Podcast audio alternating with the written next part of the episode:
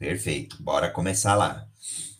Olá, maravilhoso dia! Sejam todos muito bem-vindos ao Jornada Ágil 731, seu encontro diário, matinal, online, ao vivo, colaborativo, multiplataformas e colab colaborativo já falei. Nossa, é tanto, tanto adjetivo aí que a gente vai incluindo, eu já esqueci. É, colaborativo, gratuito, online, ao vivo, multiplataformas e tudo junto e misturado. Se quiser me colocar de moderador também, eu vou ajudando aqui na moderação. Hoje a gente vai ter um bate-papo aí bacana para a gente ver como ter agilidade, como sermos ágeis com o nosso bem-estar financeiro. Hoje, dia 2 de agosto, começando aí agosto já, é, caminhando aí para o segundo semestre.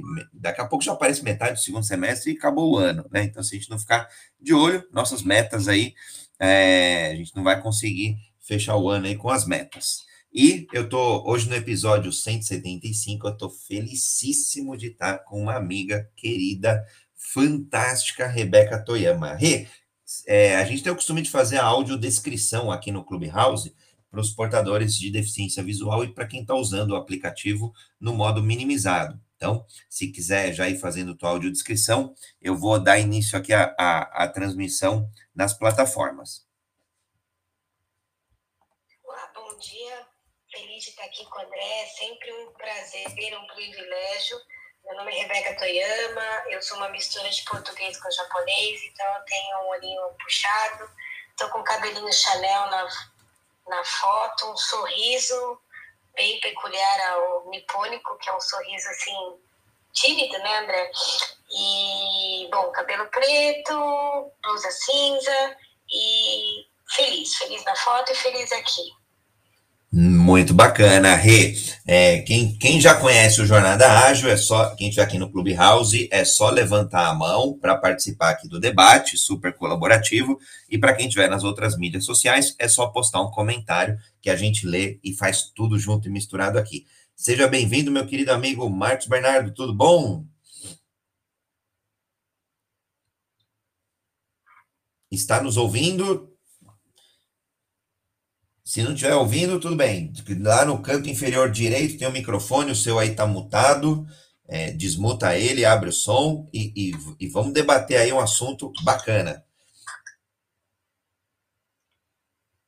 André, enquanto o, microfone, eu não estou conseguindo puxar a Ju. A Juliana já está aqui com a gente, mas eu não estou conseguindo puxar ela aqui para a sala. Se você puder ajudar a Juliana. Eu, eu puxei aqui também. V vamos, vamos ver esse aplicativo aí, ah, legal. Eu... Agora deu certo. Vou fazer minha audiodescrição, já passo para a Ju e vamos para o debate. Eu sou André Sanches, homem cis, olho castanho, cabelo castanho. Estou numa foto aqui usando uma, um, uma, cami um, uma jaqueta marrom, camisa cinza e ao fundo aqui algumas árvores em um dia comemorativo. Ju, seja muito bem-vinda.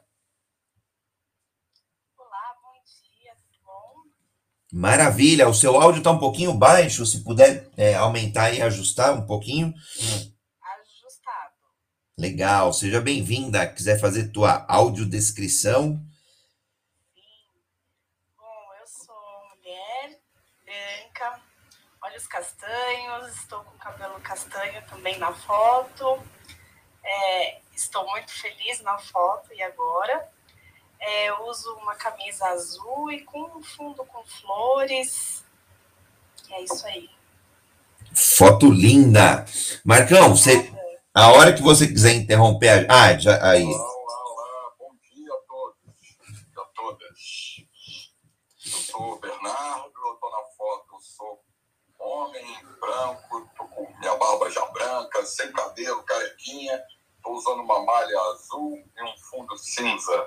Bom dia para vocês todos. Prazer estar aqui. Vamos, vamos ver se eu aprendo alguma coisa com vocês. Eu preciso muito aprender esse assunto com vocês. Maravilha! Seja muito bem-vindo, meu querido amigo Shark.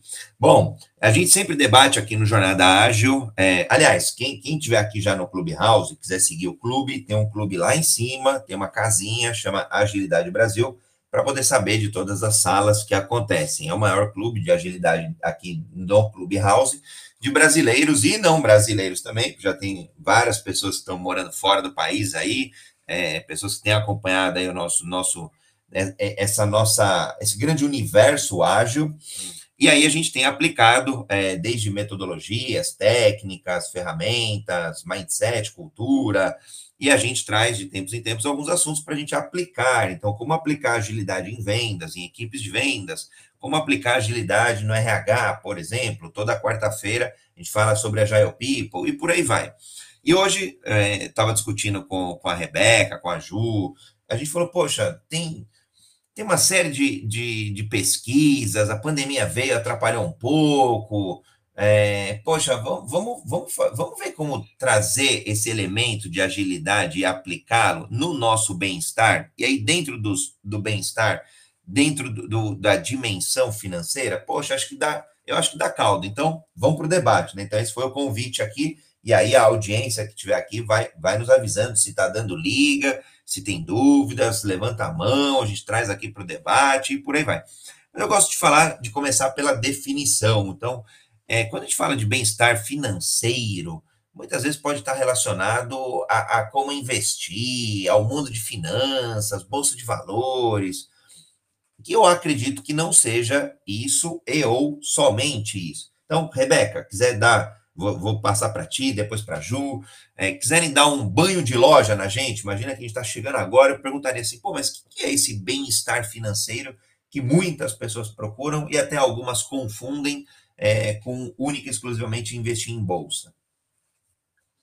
Legal, André. Acho que é importante a gente falar disso, porque se fala bem-estar financeiro, acho que a primeira coisa que vem é ostentação, né? Ah, vou ganhar muito, vou gastar muito. Mas se fosse assim, a gente nem poderia falar que é bem-estar, porque a gente também ia acabar com o meio ambiente se a gente entrasse no consumo desenfreado, porque a gente tem acesso a qualquer recurso. A gente está falando, sim, né, de um, de um bem escasso. É, depois a gente falou já aqui sobre tempo, né? Acho que as metodologias ágeis são importantes porque elas valorizam o que a gente tem de maior tesouro, que é o tempo.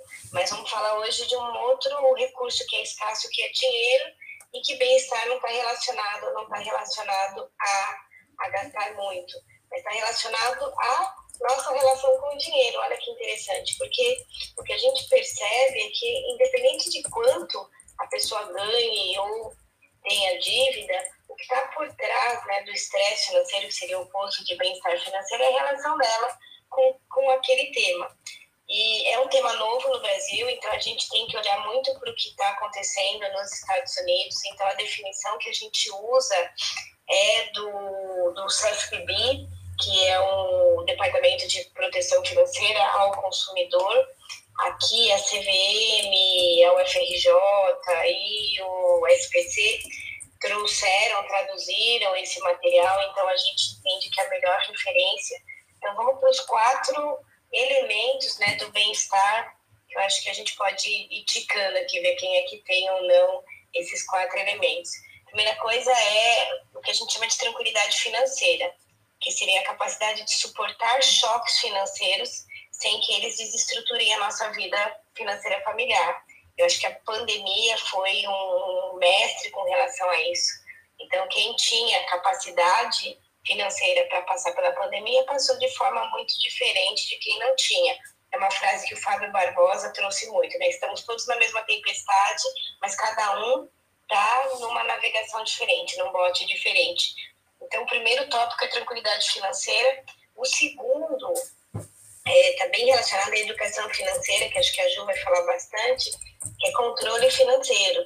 Então, é a nossa capacidade de cobrir as despesas e pagar suas contas em dia é, e saber que o dinheiro vai chegar no final do mês. O pessoal, o, o brasileiro é muito criativo, né? A gente tem muitas formas de pagamento.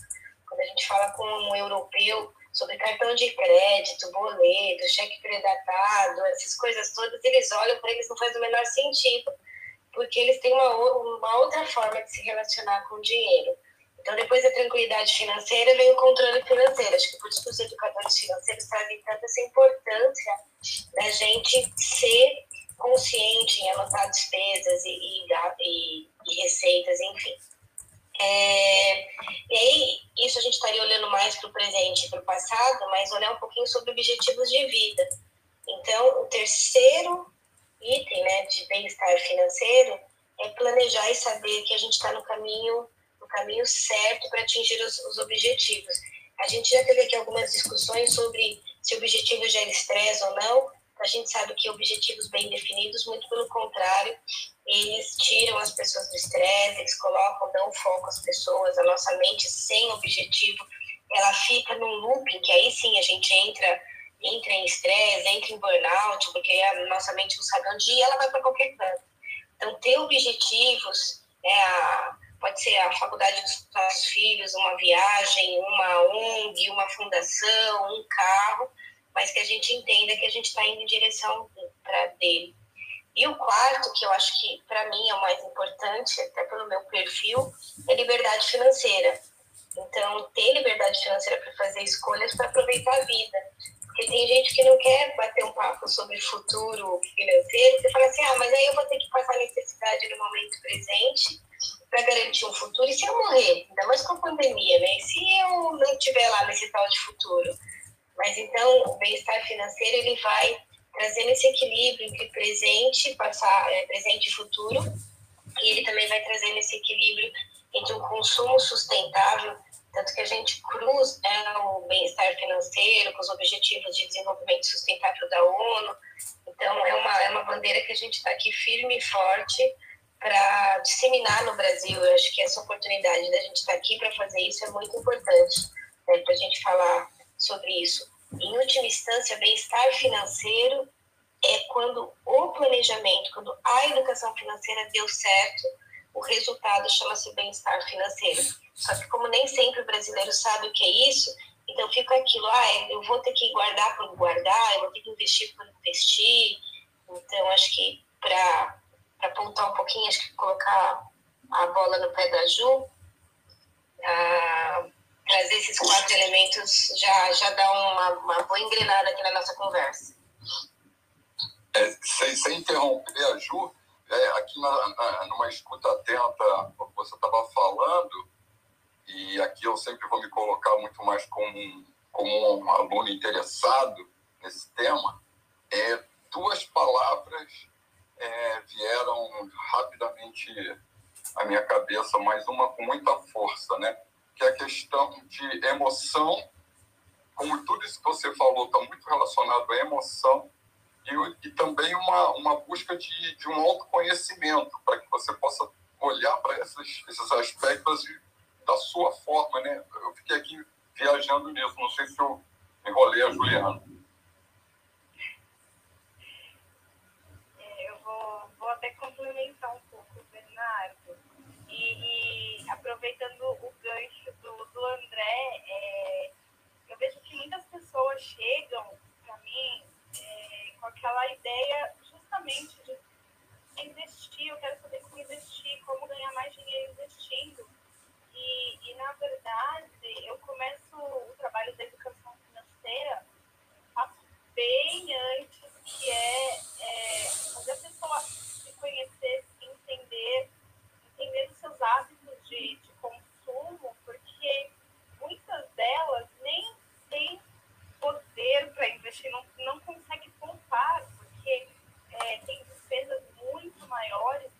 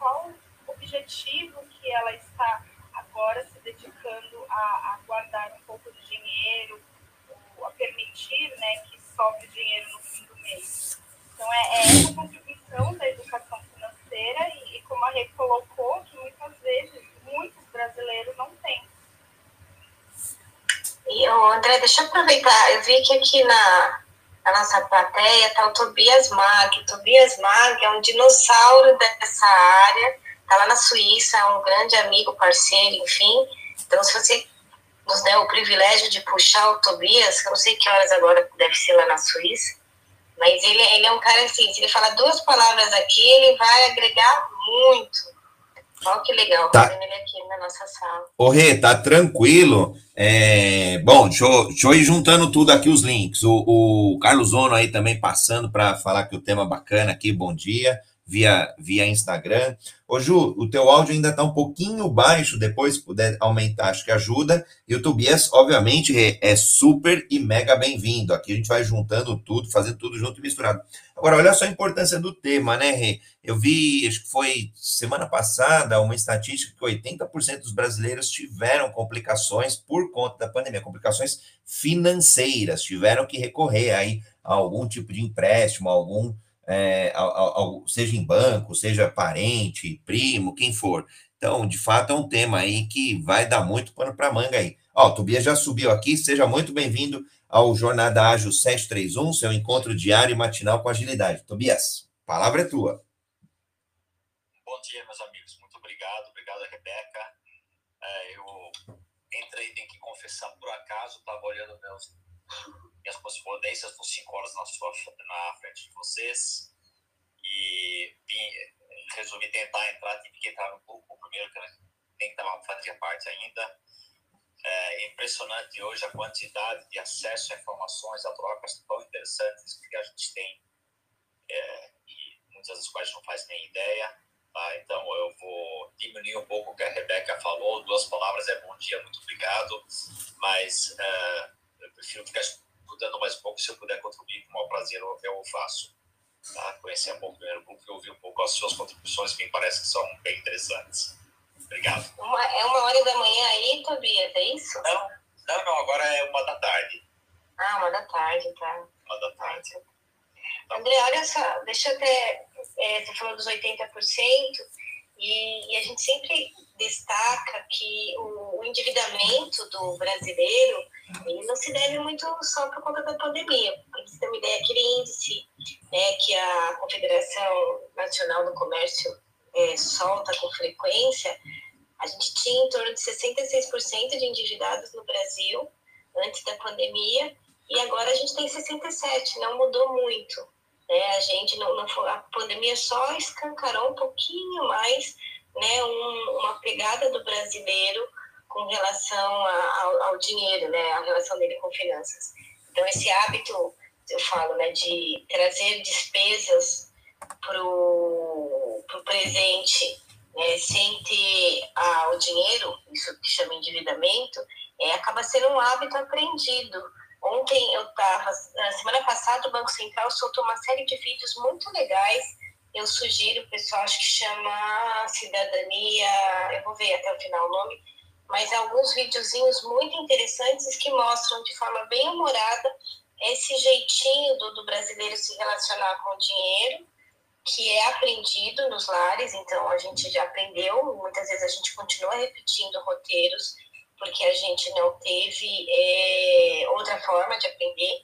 A gente viu, como a Juliana falou, nossos pais usarem cartão de crédito, né, nossos pais se, se endividarem, talvez com a nossa festa de aniversário, né, nossos pais terem algumas discussões em casa por falta de planejamento. Então, tudo isso fica parecendo que é muito normal, né, e não, não, é, não é normal. A última vez que o, a, a gente tem aqui uma pesquisa de bem-estar financeiro, que foi aplicada pelo SPC em parceria com o FRJ, a nota né, de 0 a 100 né, de bem-estar financeiro do brasileiro era 48. Então, se fosse uma prova, a gente seria reprovado. Se a média fosse 6, a gente estaria sendo reprovado. Então, é, é, é um assunto que eu vejo ganhando espaço. Semana passada saiu o índice de saúde financeira. É, o brasileiro entrar lá no sitezinho e fazer o cálculo da saúde financeira. Ah, fiz faz duas semanas. Semana passada o Banco Central trouxe né, toda essa temática de, de cidadania relacionada também, acesso às finanças. Então, a gente vem né, a passos largos, mas a gente estava muito atrasado, então a gente vai ter que dar uns passos muito, né, umas pernadas muito maiores, André. Eu, ô Rê, é, mas aí tudo bem, acho que pelo menos a gente já está indo numa direção, né? Acho que primeiro primeiro passo, quando eu falo assim de agilidade exponencial, o primeiro passo é se adaptar, né? Então, estou entendendo que a gente estava num rumo que não era tão bom e a gente ajustou agora a direção. Agora pa passaria para o segundo passo da, da, da agilidade exponencial, que é acelerar. Então, acelerar a direção, acelerar aí o, o, o pace, né, a passada, para que esses indicadores eles, eles sejam aí muito melhores, obviamente, os indicadores institucionais do país, do ponto de vista de bem-estar financeiro, mas também os indicadores aí individuais de cada um. É, uma coisa, Rei, que eu, que eu, pelo menos assim, conversando com alguns amigos, que eu, que eu vejo que eles muito pouco fazem, e que para mim é um dos, um dos pilares ali de, da agilidade, é a inspeção e adaptação. Eu vejo que pouco eles param para fazer uma inspeção da sua própria vida, do seu próprio bem-estar. E aí, é, é, às vezes vem a inveja, né, do, do, da grama do vizinho ser mais verde, é, de alguém que aparentemente publica lá que tem uma liberdade financeira, ou de alguém que está é, que se preparou antes, investiu, sei lá, uma década, duas, e, e plantou durante essas duas décadas e agora está colhendo os frutos. Então, com, teve alguma aquisição de uma propriedade, ou está usufruindo de alguma propriedade, ou de viagens, ou seja lá do que for. E, e eu vejo que pouco, pouco, a gente pouco faz ainda essa inspeção. E aí, portanto, a gente não faz a adaptação. É, eu, eu, mensalmente eu vejo meu balanço, por exemplo. Eu, me, eu entendo que eu, André, pessoa física, eu sou um CNPJ. Eu tenho que ter o meu balanço para eu saber como é que está a minha alocação, se eu estou muito imobilizado, se eu não estou, se eu estou caminhando, né? Você comentou um ponto bem bacana aí de planejar os objetivos para o futuro. Se eu estou caminhando bem nessa direção, se eu preciso acelerar o meu passo, se eu não preciso. Então, eu faço como se fosse uma retrospectiva. Retrospectiva é uma das técnicas, é uma das cerimônias em uma das em algumas metodologias que aparecem. A retrospectiva, igual às vezes passa na TV, né? A retrospectiva do ano é olhar para um período para trás e avaliar, inspecionar e adaptar o que precisa ser adaptado. A gente ainda tem pouco, Reju, é, Tobias. Bom, quem, quem tiver aqui na, na, na, moderação, quiser complementar, fica à vontade. É, a gente ainda pouco faz isso, a gente não, não tem esse hábito de, de, de fazer uma retrospectiva do nosso bem-estar. Quer falar, Ju? Eu complemento? Posso falar. É, eu vejo que sim, tá, André? Eu vejo que as pessoas não têm o hábito de olhar para para as contas, pegar extrato é, e, e, verificar para onde foram, para onde foi o dinheiro, né? E para onde foram destinados os gastos. É, eu, eu costumo fazer com, com as pessoas que eu atendo um trabalhinho de é, imprimir o extrato né, e, e pintar de, de maneiras coloridas é, todos os, os, gastos. Então, como que eu faço? Né? Eu falo para marcar de vermelhinho aqueles gastos que, puxa vida, eu não deveria ter gastado ao longo do mês. E, e pintar de verde aquilo que eu não tenho para onde fugir, tenho que pagar e pronto. E amarelo, as oportunidades de melhoria.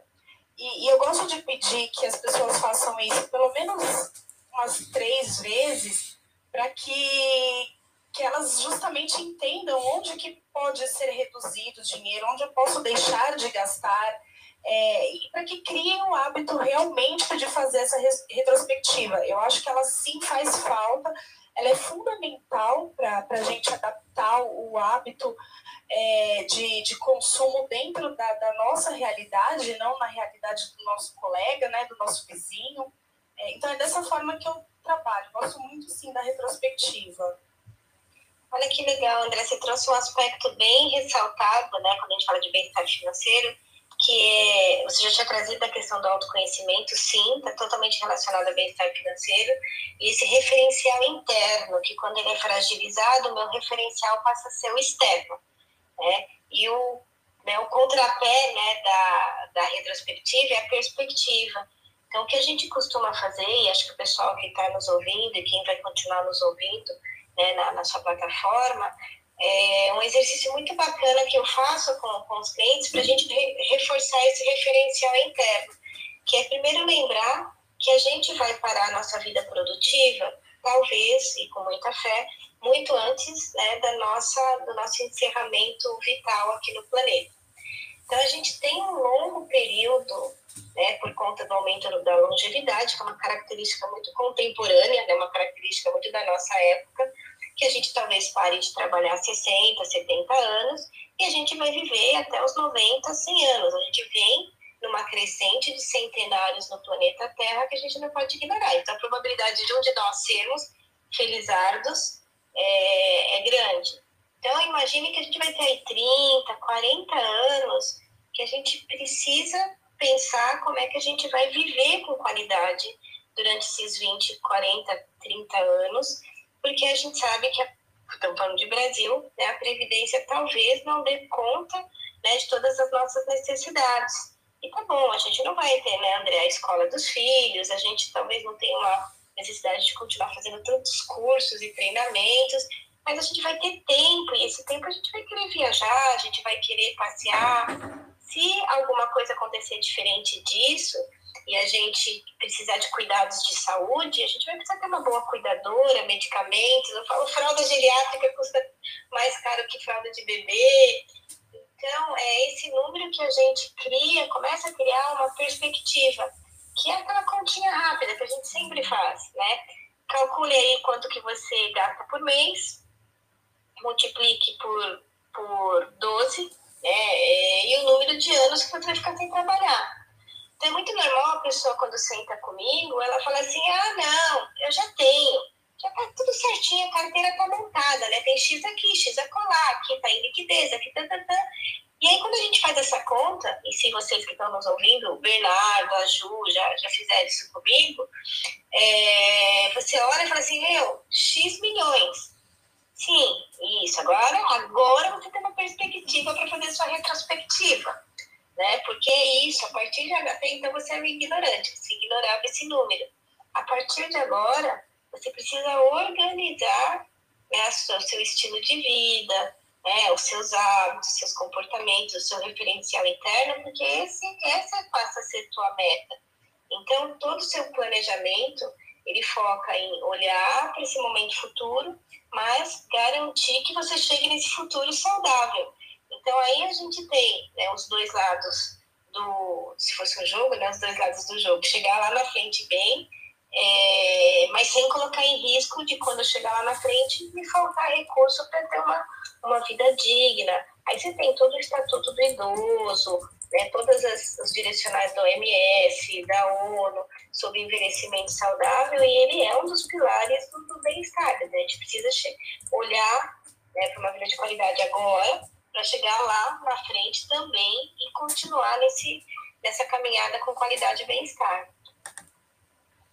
Rebeca, se permitir, com a complementação, uma palavra que eu não ouvi, só palavras parecidas, é expectativa.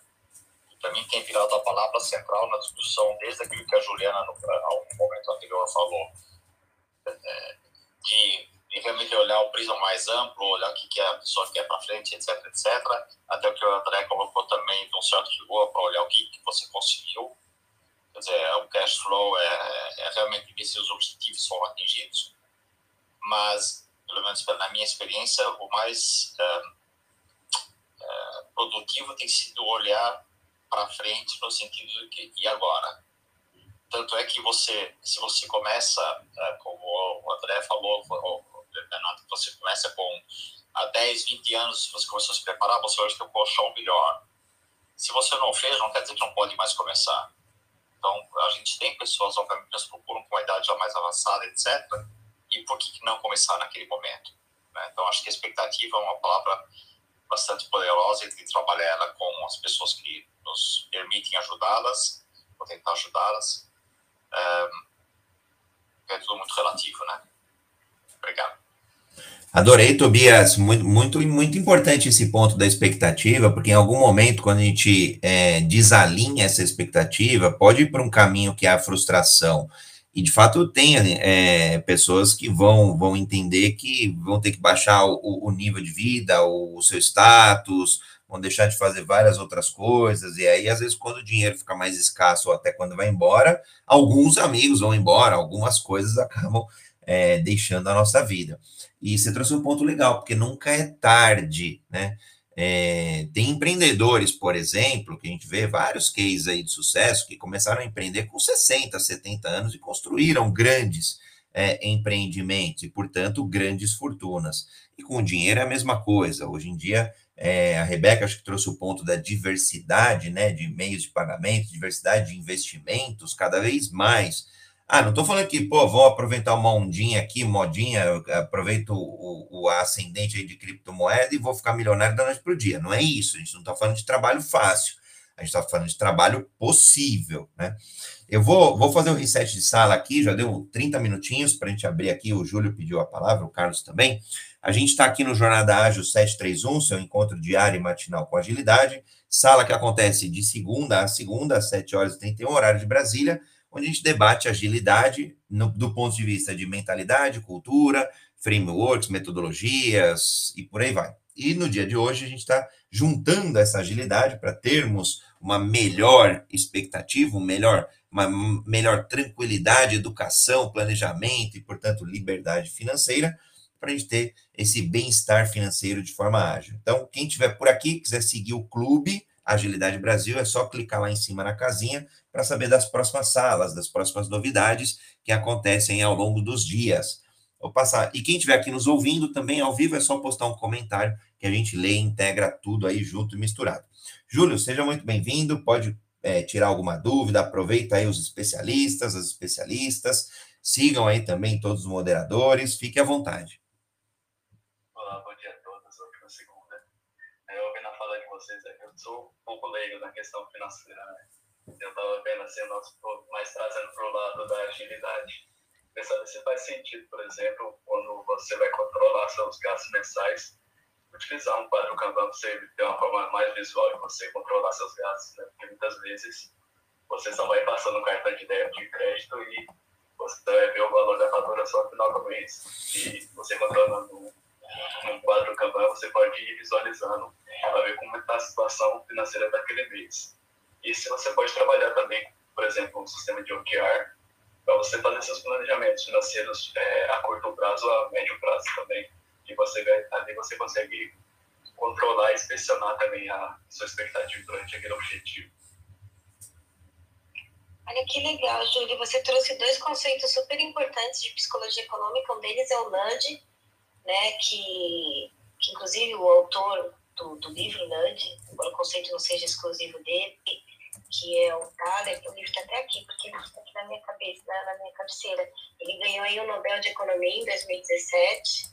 E é isso, criar formas da gente tomar decisões, né? Não é aquele cutucão que a gente recebe, geralmente do marketing, lamentavelmente, mas que a gente também pode promover, que é uma forma de é, interferir nas nossas tomadas de decisão. Nosso cérebro ele vai tomando decisões de forma de forma inconsciente, a gente já falou aqui bastante, acho que já de neurociência, enfim, de mente. Então, nosso cérebro tem uma forma bem peculiar de tomar decisões e essas metodologias visuais, como Kanban, né, quem não leu, leia o Nudge, é um livro delicioso de ler, é, ajuda bastante. E outro conceito que você trouxe está é, tá bem ligado a viés cognitivo quer dizer, contabilidade mental. Nossa contabilidade mental é capaz de gastar o décimo terceiro três, quatro, cinco vezes. Né? De, ah, isso aqui eu vou pagar com o décimo terceiro.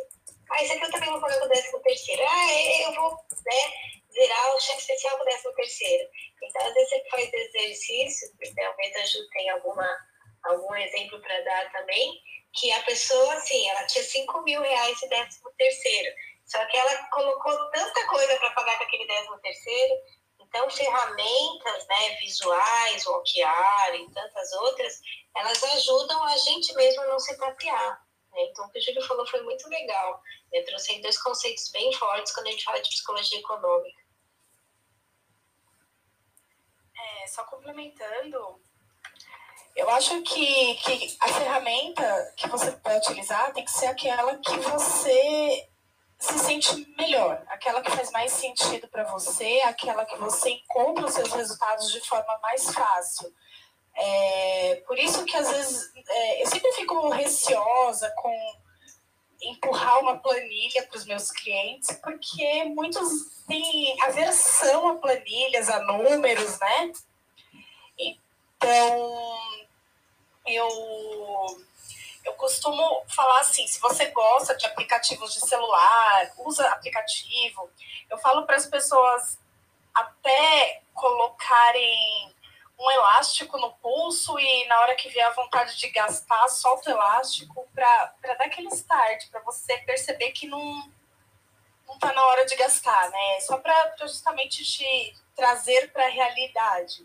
Mas a ferramenta, sim, ela pode ser aquela que você se sente melhor que eu gosto muito de fazer é um fluxo de caixa do ano inteiro, é, para que não aconteça o que a Rebeca falou, por exemplo, que as pessoas é, às vezes usam o 13 terceiro três, quatro vezes fazendo contas mentais.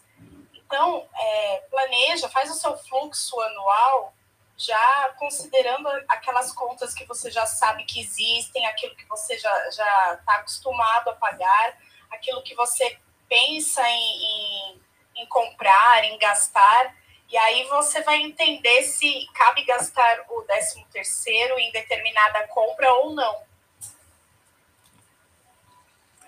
Eu vou, eu vou dar o troféu protagonista ágil para Juliana, que justamente essa é a definição, é a pessoa que olha todas as metodologias, as ferramentas e adapta aquela que melhor faça sentido, aquela que produza melhor resultado. Então, meus parabéns, Ju. E, e a pergunta do Júlio, para mim, foi fantástica, incrível. vou dar meus dois centavos aqui de contribuição e vou fazer um link com o que a Ju falou. Quando a Ju estava falando de pegar um extrato, por exemplo, e pintar de três cores, para mim, na hora, assim, na hora, a primeira coisa que veio na cabeça do André não sei se na cabeça dos demais, foi um quadrinho Kanban. Foi, foi três. Eu falei assim, poxa, eu vou fazer o Kanban do, do, do extrato do cartão de crédito, por exemplo. E aí eu coloco visualmente, porque de fato, né, quando a gente olha o modelo mental, tem pessoas que são mais visuais, tem pessoas que são mais auditivas, pessoas que são mais sinestésicas. Então, tem, tem que entender como que a pessoa melhor aprende, como que o cérebro daquela, de cada um de nós melhor aprende. E aí, para mim, eu que sou bastante visual, a hora que a Ju foi falando, eu vou pintando, é como se eu, para mim, André, estivesse construindo um Kanban com três colunas ali, onde eu tenho uma verdinha, que é o que eu já assumi. Para mim, no meu caso, é a escola dos filhos, é, de repente, a, a prestação aqui do apartamento, é, algumas coisas que eu não tenho de onde fugir. Faça chuva, faça sol, naquele mês eu tenho que pagar isso. De repente, alguma funcionária do lar, enfim.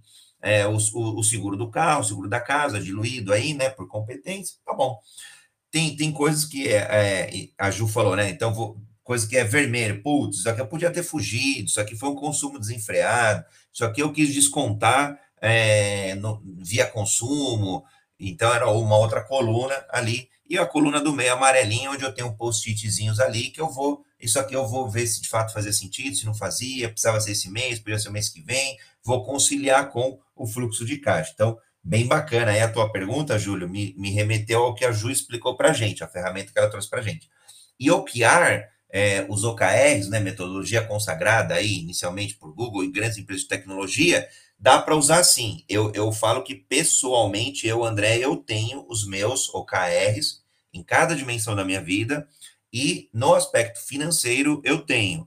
Então, os OKRs, eles são trimestrais, então a cada trimestre eu, André, eu sei do ponto de vista de finanças, qual, qual que é o resultado, receita que eu quero ter, é, qual que é a despesa, e aí o quanto que eu vou ter de margem ali, de resultado final líquido no trimestre. Então, para mim é importante porque depois, ao final de um trimestre, eu faço, né, o que eu já acabei comentando, eu inspeciono, eu faço a retrospectiva, eu olho para trás e falo, poxa, eu acertei, não acertei? Aconteceu algum problema de saúde? Eu tive que tirar é, desse fluxo desse trimestre? ou tirei de uma reserva de contingência. Então, isso me dá tranquilidade, é o item 3, se eu não me engano, que a Rebeca trouxe, do planejar né, os objetivos para o futuro. O OKR é, é, é para mim, André, funciona. Talvez para outras pessoas outras ferramentas funcionem, mas para mim funciona super bem porque eu consigo planejar meus objetivos financeiros de médio, médio, curto, médio e longo prazo. Excelente pergunta, Júlio. Agora, fazendo o desfecho aí, fez, fez sentido para ti o que a Ju trouxe, eu, não sei se a Rebeca quiser complementar também, o Tobias, fique à vontade. Sim, sim, fez bastante sentido, né? Como a Juliana falou, né? Você tem que ver o que faz sentido para cada pessoa, né? Não aplicar uma fórmula correta, né? Não existe a fórmula correta tá? que, tem sentido para aquela pessoa dentro da, da realidade dela. Né? Show. E aí, o OKR vale para carreira. Você está numa carreira, você fala, oh, então, é, nesses próximos dois, três ciclos, eu estou é, nessa profissão, mas daqui no, no, no, quarto, quinto, sexto ciclo, eu vou já para uma outra, para uma outra empresa, estou num patamar de X mil reais, vou passar para Y. É, é, uma ferramenta de, de planejamento e de avaliação da execução desse planejamento muito poderosa. Recomendo. Talvez complementando, só acho que o que me chamou a atenção nessa discussão agora levantada pelo Júlio é o famoso menos que é mais. Ou seja, adaptar o mais simples possível para cada um. Porque uma coisa, se, eu estou usando uma ferramenta para mim mesmo, se eu estou usando para terceiros, como é que eu passo a coisa de alguém que eu talvez não conheça tão a fundo ainda? Né? Não sabe qual é o melhor método de chegar lá e transmitir o conhecimento ou o incentivo. Se a gente pega o exemplo do Tyler, né? Então, só acho que menos é mais. Legal, André, você ter trazido a questão de carreira, porque a, a, a minha carreira, né, depois que eu saí, saí do, do mundo corporativo, sempre foi focada em carreira, né, em olhar para a carreira, transformar propósitos em carreiras e negócios. Só que depois, né, sei lá, 20 anos fazendo isso, vem o, o, a pergunta, o, o questionamento, né, o porquê boa parte dos, dos, dos, meus clientes, embora tenham descoberto seu propósito, muitas vezes permanecem fazendo aquilo que não estão felizes. Né? E ao longo desses anos, tem sempre uma variável em comum, que é, ah, eu não tenho dinheiro, ah, eu ainda não tenho condições de largar esse trabalho que, que, que me machuca, que, né, que me consome. E aí você começa a observar, mas que também né, a indisciplina financeira ela acaba sendo a desculpa porque as pessoas não se dedicam aos filhos, porque as pessoas não se dedicam às pessoas que amam, porque as pessoas se dedicam à saúde. Esse vilão do tal do dinheiro virou aqui, sabe, uma, uma coisa grande, que foi o que despertou meu interesse e me, me levou a tentar entender o porquê que essa variável finanças ela tem tanto poder e ao mesmo tempo ela é tão ignorada nos planejamentos de carreira pessoal, nos planejamentos né, dos empreendedores. Então aqui a gente tem, né, que é onde a Ju, o Bernardo, né, transitam aqui na, na ACI, que é, que é um ambiente de muito empreendedorismo, mas ao mesmo tempo boa parte das pessoas se enroscam, porque elas não dão esse passo para um chamado maior, porque elas não estão, não estão, não se sentem preparadas financeiramente. Então, não é o montante de dinheiro que elas têm ou não, é a segurança de, de saber que isso está planejado, que, finanças é uma coisa que, que você pode controlar. Então, carreira e finanças, um propósito e finanças, tem aí uma, uma proximidade muito íntima, muita, mesmo que muitas vezes a gente não enxergue dessa forma. E, e, e Rebeca, você falando aqui, eu cheguei até a me, me emocionar um pouco, porque eu me lembro claramente, quando você estava falando dessa questão de carreira, é, a audiência não, não, sei se sabe, quem sabe, eu fiz uma transição de carreira muito. É, uma mudança muito drástica, né? Saí, muito, saí do mundo corporativo e fui trabalhar com desenvolvimento humano. Trabalhava com TI e hoje trabalho com esportes eletrônicos, enfim. E nesse processo, a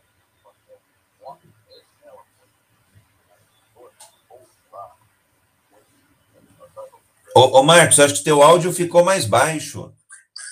É, melhorou agora? Perfeito. Sim. Opa. É, e, e, eu me lembro que logo numa das, das primeiras conversas que a gente teve lá, em, sei lá, 2015, talvez, é, a, eu querendo fazer essa mudança de carreira e a Rebeca me falando exatamente, é, eu falava isso exatamente para a Rebeca, ah, mas com que dinheiro? Como é que vai ser? Ah, não dá eu faço isso há 30 anos, como é que eu vou ganhar dinheiro fazendo outra coisa? É, E aí eu me lembro que a Rebeca me fez uma única pergunta que foi o que de pior poderia acontecer? Né? O que, que, que, você, qual é a confiança que você tem de que é, você pode produzir uma renda suficiente para o seu bem-estar? O quanto você precisa para né, estar bem? Quando essa pergunta veio, é, eu, eu falei, ué, mas espera aí, eu não sabia responder no primeiro momento.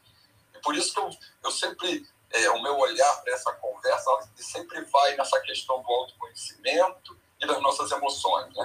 Como as nossas emoções, o nosso olhar para o futuro, a nossa visão de mundo, né? É, implica em toda essa tomada de decisão de como a gente vai se relacionar com o dinheiro. Né? E, enfim, só te trazer um pouco isso, foi, foi, foi, foi forte a, a fala da Rebeca nessa questão de você olhar para a sua carreira também conectado com essa sua capacidade de fazer esse gerenciamento financeiro da sua vida, né? Ô Marcos, e, e, é legal esse ponto que você trouxe, porque isso acaba sendo até uma trava de muitas pessoas que eu vejo insatisfeitas no mundo corporativo, é, de não saírem desse mundo corporativo que, claro, remunera muito bem, traz uma certa estabilidade, né, uma previsibilidade, é, e métodos ágeis, aí, principalmente, a gente fala de métodos adaptativos, a gente tenta buscar essa previsibilidade, é, é, é, é uma relativa zona de conforto, e muitas vezes as pessoas não dão esse, esse não fazem esse movimento para empreender, ou para ir para uma startup, ou até às vezes para trocar de emprego, para trocar de, de, de, empresa, porque é, não fazem essas perguntas muito duras, claro, muito reflexivas, mas muito oportunas também. É, vamos abrir aqui para o Carlos. Carlos Ono, seja muito bem-vindo ao Jornada Ágil 731, seu encontro diário e matinal com agilidade. Hoje debatendo agilidade no bem-estar financeiro. Pode complementar um ponto de vista do, do, que a gente já debateu por aqui ou abrir um, uma nova pergunta? Fique à vontade.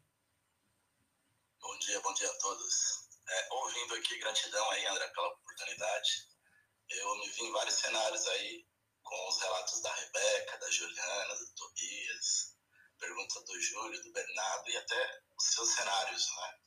Eu vejo que é, algumas perguntas e compartilho alguns insights. É, quando eu comecei a aprender a educação financeira, eu comecei pelo caderno, né? anota tudo num papel de pão. E migrei para a planilha.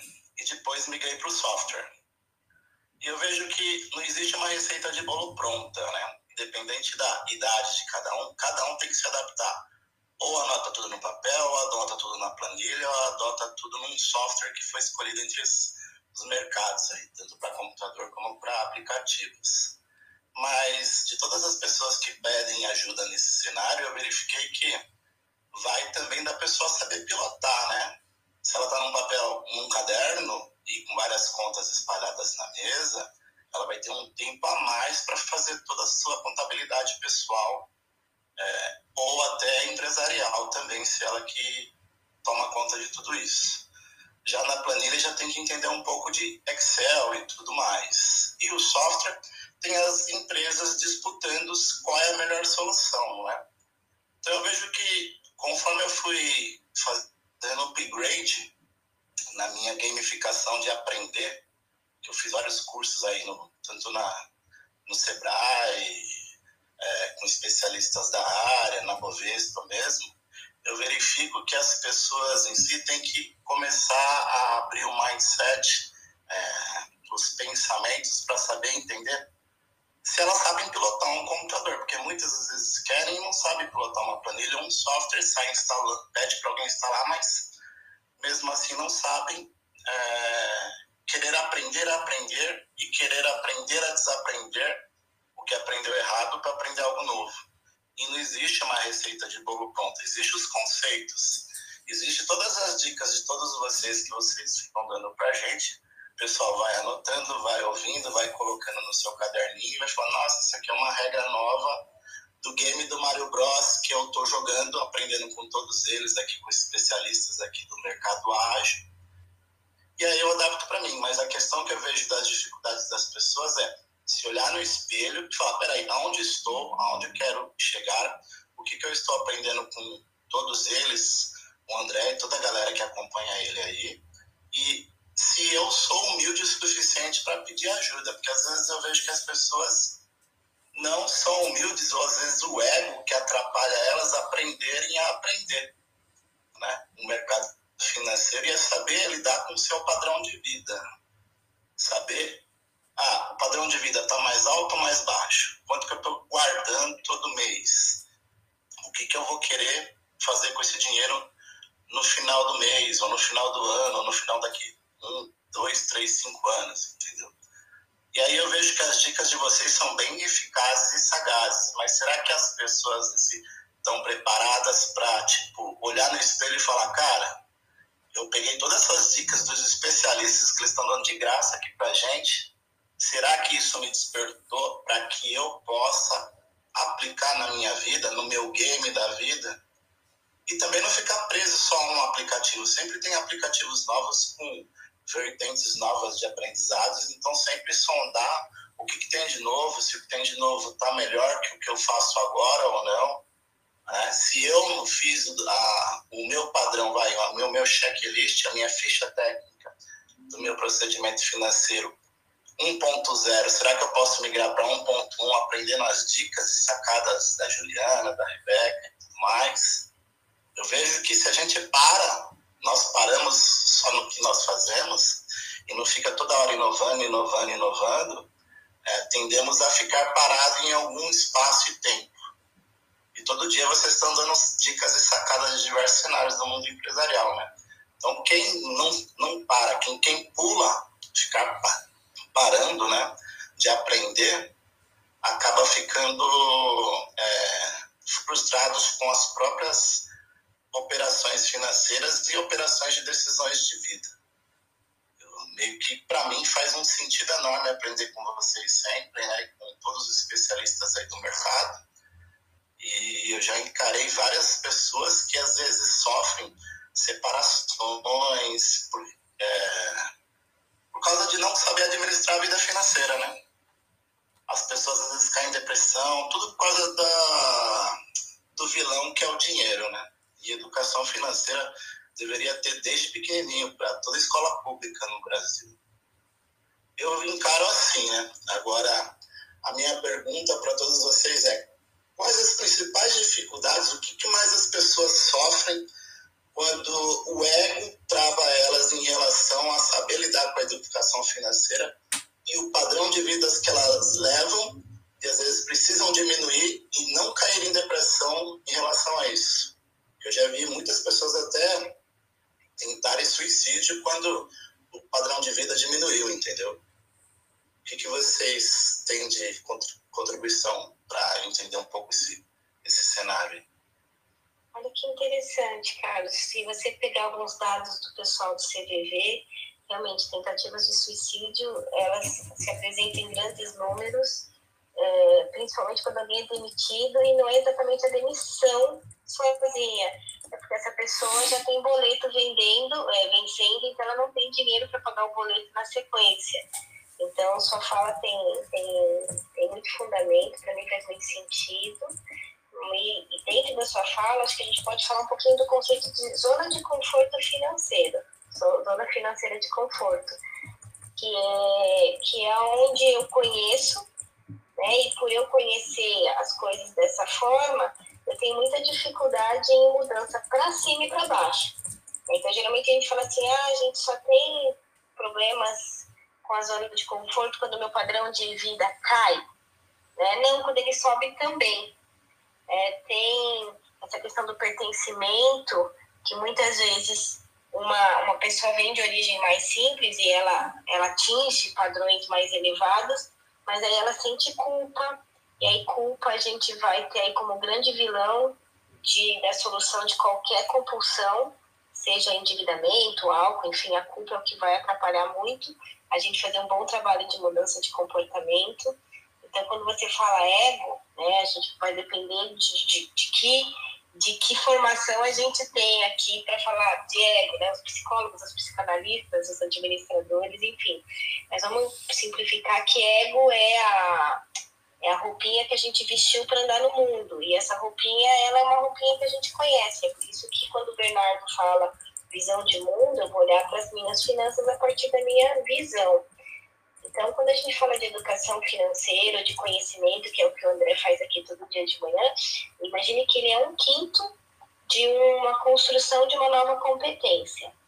Então, para eu desenvolver um outro, né, uma outra competência para lidar com finanças ou lidar com qualquer coisa, eu preciso ter acesso a conhecimento, eu preciso desenvolver uma habilidade, eu preciso lidar com essas minhas emoções para ter uma nova postura, uma nova atitude perante a vida, eu preciso respeitar os meus valores, né? E eu preciso entender e começar a usar melhor minhas experiências.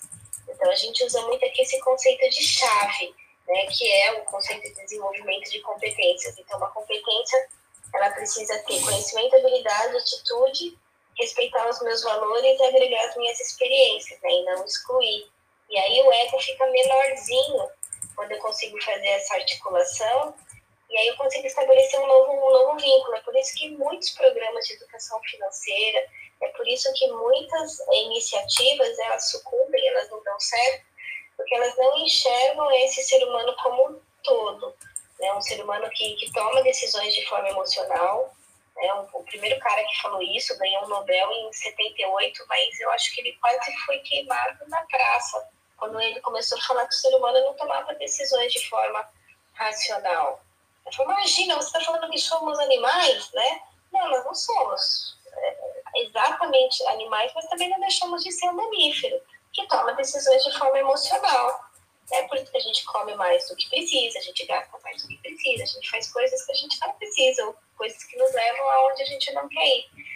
Então, as iniciativas de educação financeira ou de qualquer outro tema que não olharem esse ser humano que tem cabeça, tem coração, tem alma, tem espírito, kit completo, né?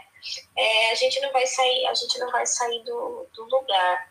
Né? Então foi bem legal o relato, né? Toda a narrativa do Carlos que, que deu esse overview, né? Zona de conforto financeiro, ego e como é que a gente consegue olhar as pessoas de forma de forma inteira entender que as questões de saúde financeira, como qualquer outra psicopatologia, elas não. A pessoa não erra porque ela é burra, porque ela é má, né? Porque falta, né? Falta alguma coisa para ela dar um, dar um passo adiante, né? Ela não está errando porque quer. Porque quando a gente trata assim, né, o endividado, é, isso piora a situação. Né? Isso piora a situação, porque aí com culpa, aí ele já não fala mais sobre o tema, aí ele fica mais estressado, e aí ele vai fazer mais, mais dívida, né? Falei muito, André. Vai lá, sua vez, André. Tá muito quietinho. André quietinho me deixa preocupado. Não, ia, ia passar para a Ju, e aí na sequência eu, eu, já fazia mais uma amarração.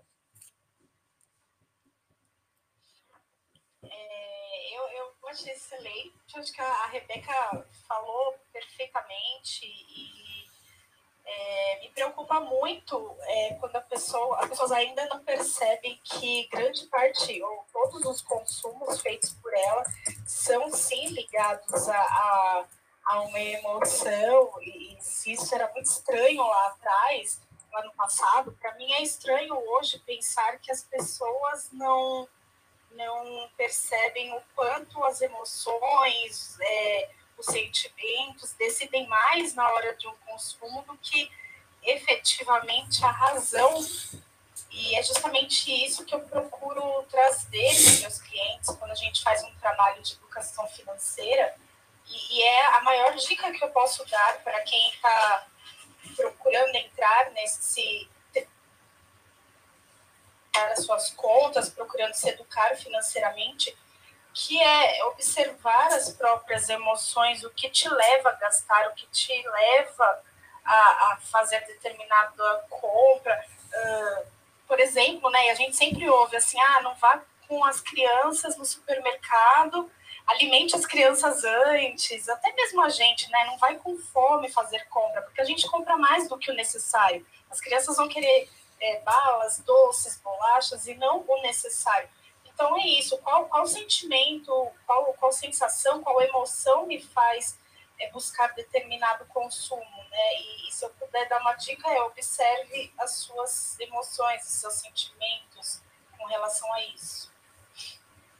Legal, Ju. Eu, eu queria só incluir uma outra, que é o que, que me impede? O que, que me impede de ter esse olhar para a questão financeira? O que, que me impede de olhar para esse meu planejamento futuro? O que me impede de realizar o que a Rebeca estava falando? Eu vou viver até 90 anos e eu tenho 50. Né? Quando você está aqui em 50 anos, você olha você. Né? E, óbvio, que nos 30, né? Você pegar um ele está pensando lá nos 90. O que me impede de olhar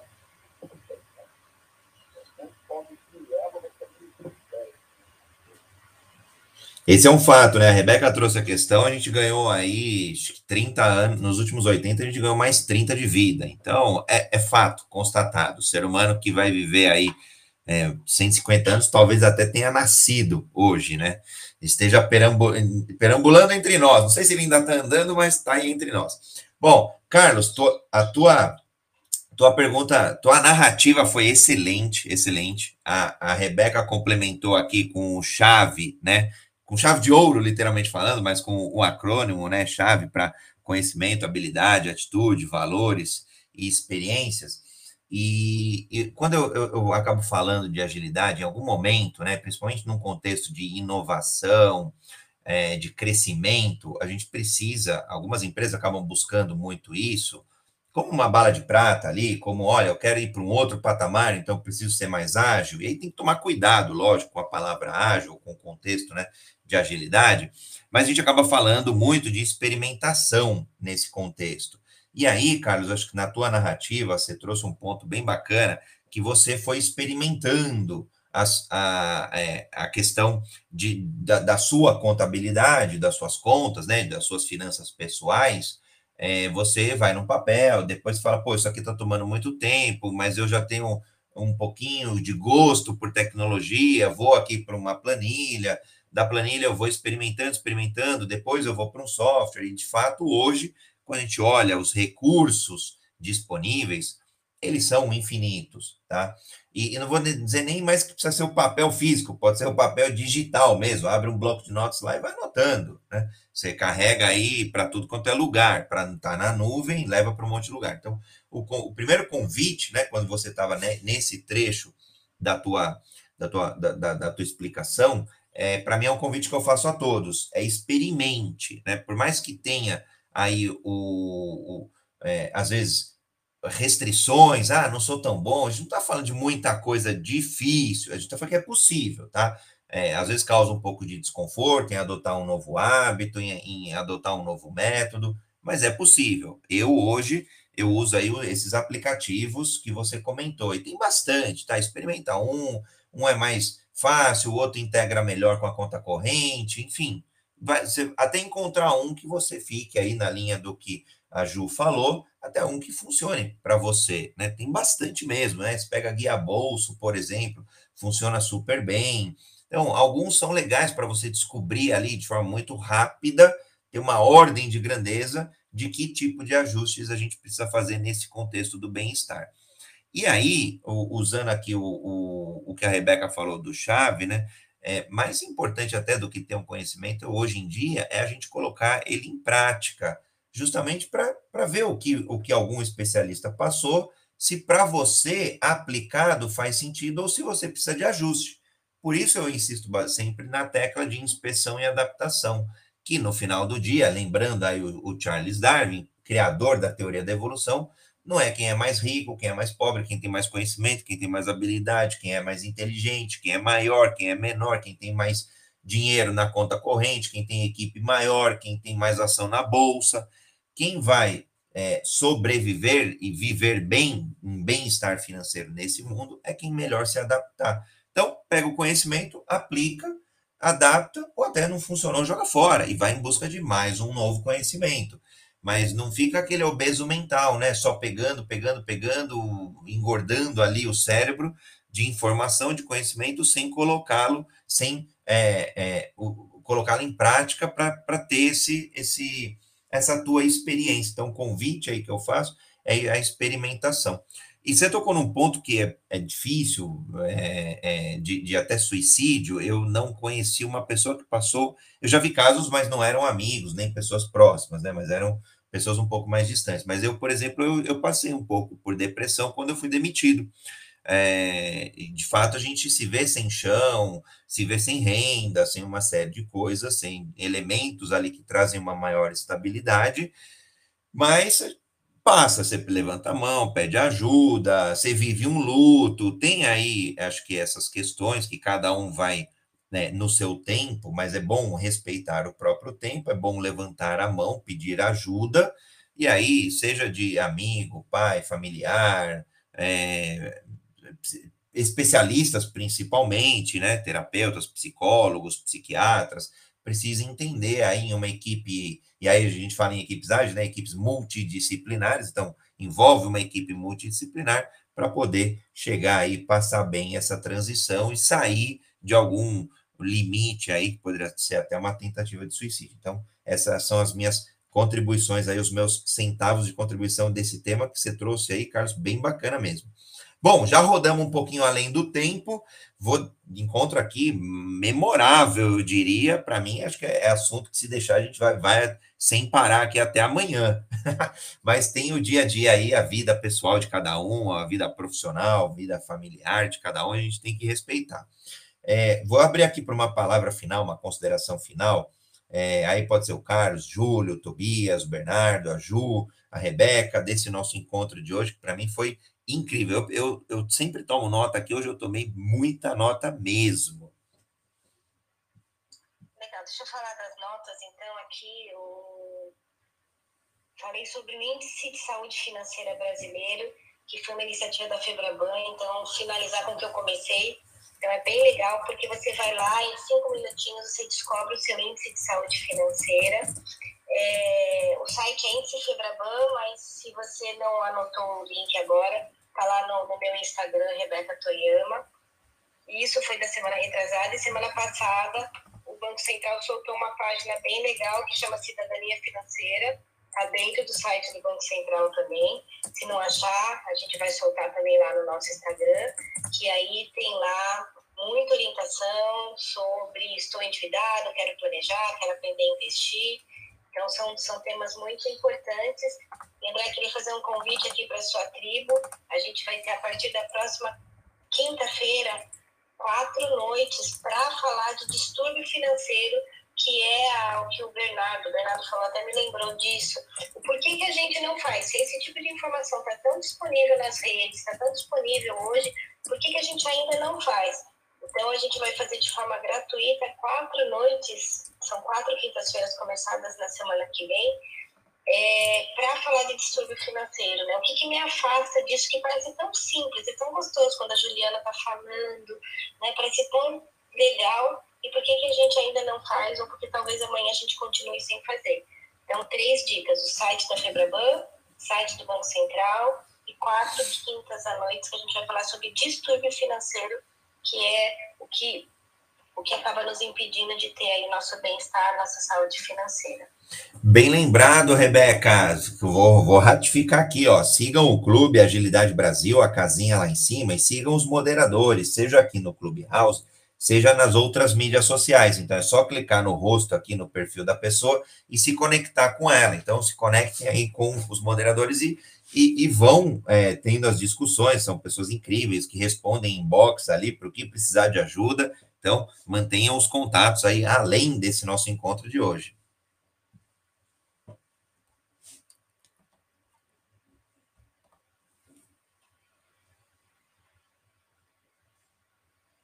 Ju, Tobias, Júlio, Marcos, Bernardo, Carlão, quiserem dar uma última palavra final?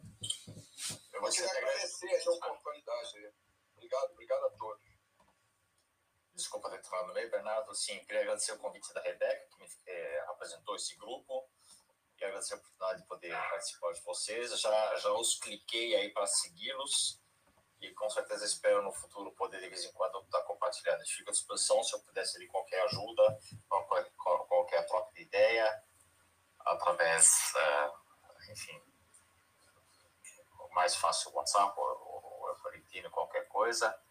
E estamos aqui à disposição. Forte abraço, obrigado. É, gratidão mais uma vez por participar desse encontro matinal incrível, né? Com pessoas incríveis também. E pela troca de insights, experiência que vocês compartilharam, ensinamentos também, né? Que para mim foi de grande valor nesse dia. Muito obrigado. André, eu queria agradecer a você e a Rebeca pelo convite. Foi fantástico poder participar, poder contribuir com um pouquinho do que eu sei, algo que eu gosto de falar, algo que eu gosto de fazer. Coloco à disposição para todo mundo que precisar de algum auxílio, mais um bate-papo.